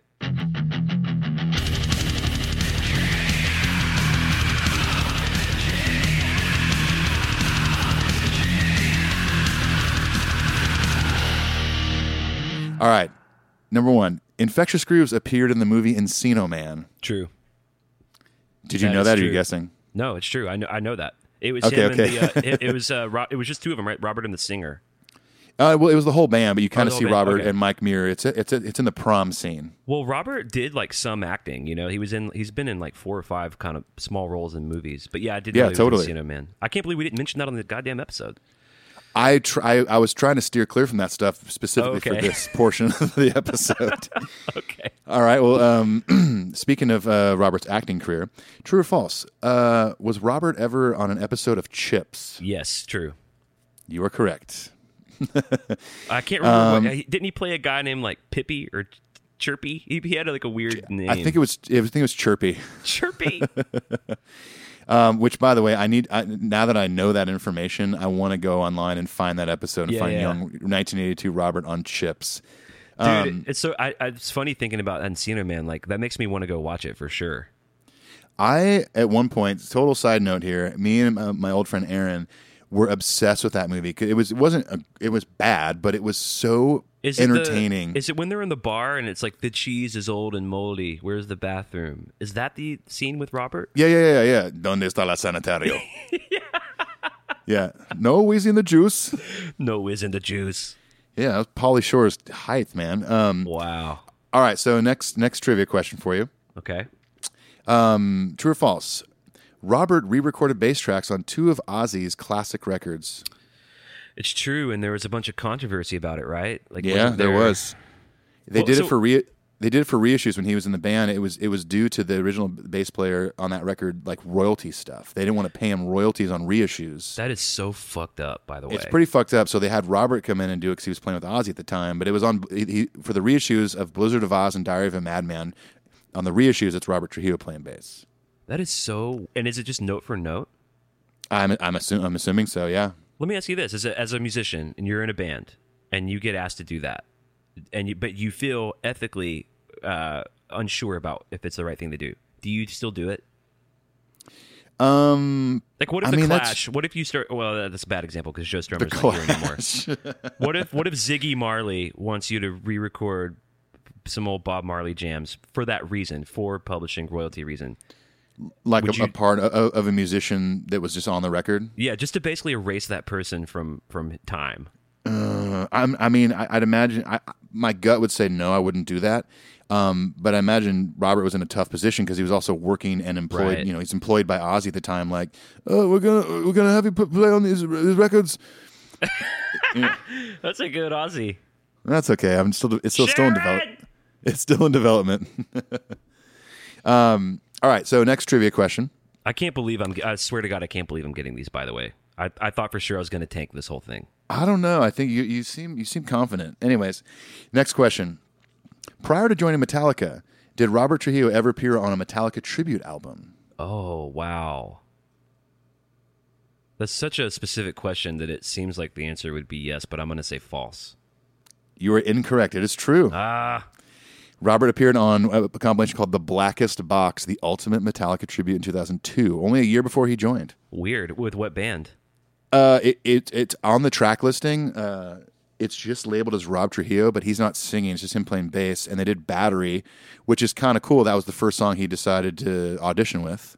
Wow. so Um, he, he must just be not- a big fan of that tune. I think so. It's not great. I mean, the track sounds good. The guy singing, it's like ah, like kind of high. Like it's a little weird. Is it like forward Bruce, Bruce Bruce Dickinson vibes?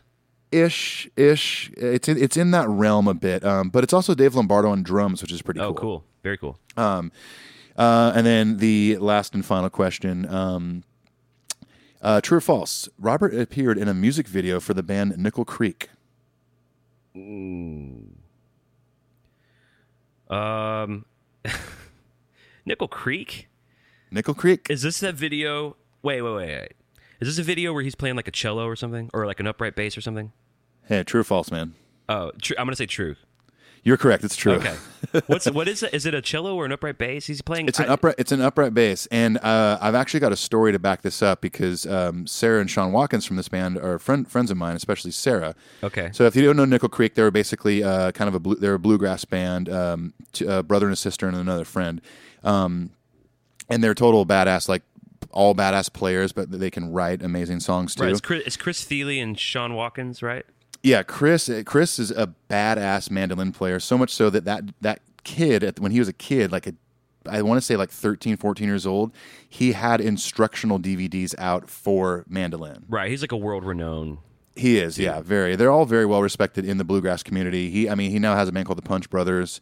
Um, but anyways, all that to say, um, so one time Sarah and I were hanging out. This is years ago when she still lived in Nashville, and uh, I think it, it must have been around the time that Rob joined the band because I was talking about it, and she was like, um, "Oh, he was just in a music video for us." I was like, "What?" I'm like, "How'd you get him in the music video?" She goes, "Oh, we just went to go shoot this video. It was an instrumental song." and we went to go shoot this video in a music store. I can't remember what city they're in. And they walked in, and Rob was in there messing around with upright basses. So it was just totally by chance he happened to be there, and they and and they said he was like about to leave or something, and they're like, "Hey, you want to be in our music video?" And he was like, "Sure." so he was just in it. Well, so okay, oh, so he didn't actually play on the recording or anything. He didn't play on the recording. He just happened to be in the music store they were shooting a video in, and they asked him to be in it, and he said yes. Wow. So are they friends? Did they like? I don't I don't know if they kept in touch or anything, uh, or if it was just kind of like, cool, thanks for letting me do that. It was fun, you know. Uh, and I'm pretty sure they won a Grammy for that song, uh, Wow. uh, best instrumental. So who knows? Maybe Robert got a Grammy for being in the video or something. but I remember Wow. watching the Grammys that year and seeing the it, they showed a video clip of that song, and there's Robert. He's sitting there just like looking like he's having a good time, like Yeah, jamming yeah. with Nickel Creek. Yep, I've seen it. But how long ago? When was that? I, I want to say uh, that was. Um, God, it had to have been shortly ago, after right? he joined the band. Yeah. like Um, 10 years ago. More than 10, 15 years ago? S- Oh yeah, I mean, well, he's been in the band. What's it been? Thirteen years, fourteen years. Mm. 2003, 2017. That's fourteen years. About. Yeah. Yeah. About. Um, about. Yeah, it's a it's a song. Uh, it's in oh, it was in 2003. So it was the year he joined the band, Okay, cool. and it's it's a it's an instrumental song called. This is kind of a not a great song name. It's an instrumental song called "Smoothie Song." Oh boy, But I it's a a, Grammy it- for that. It is a cool instrumental. Um, so l- look it up if you haven't seen it on YouTube or whatever, Vimeo, and, and you can see old Robert playing with Nickel Creek. So I got So a five, I got a five out of six. Five out of six. You did, you did better than I did, but uh, but congratulations.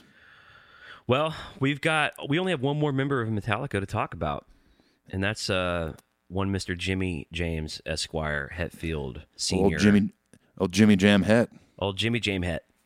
Jimmy Jam Papa Het. We got the Saint Anger episode coming. We got some kind of monster coming up. We've got, We got some good stuff coming. we we've got our Michael Wagener episode. We're gonna have Tom Quee on. Uh, we're gonna have we're we're ready to start opening up the phone calls. That's gonna happen soon. We got reload. Yeah. And we still haven't done behind the music or cunning stunts or live and Cliff Purge Cliff 'Em All. Cliff all. We've got yeah, we got a lot of stuff coming up, guys. So, to all of you who are on the ride with us, again, a sincerest thank you to you all. We really appreciate it. You can send us an email to metalupyourpodcastshow at gmail.com if you want to engage with us. We read them on the show. And even if they don't make it to the show, we usually respond and read them and whatnot. The Patreon thing is very cool and very important. You know where to go. Patreon.com slash metalupyourpodcast. And then also, you can leave us a review on iTunes if you want to. If not, don't even worry about it. And you can leave it for us out of the kindness of your heart because you're not getting anything for this one, The pit contest is over. As well as this episode. Uh, peace. Um, adios. if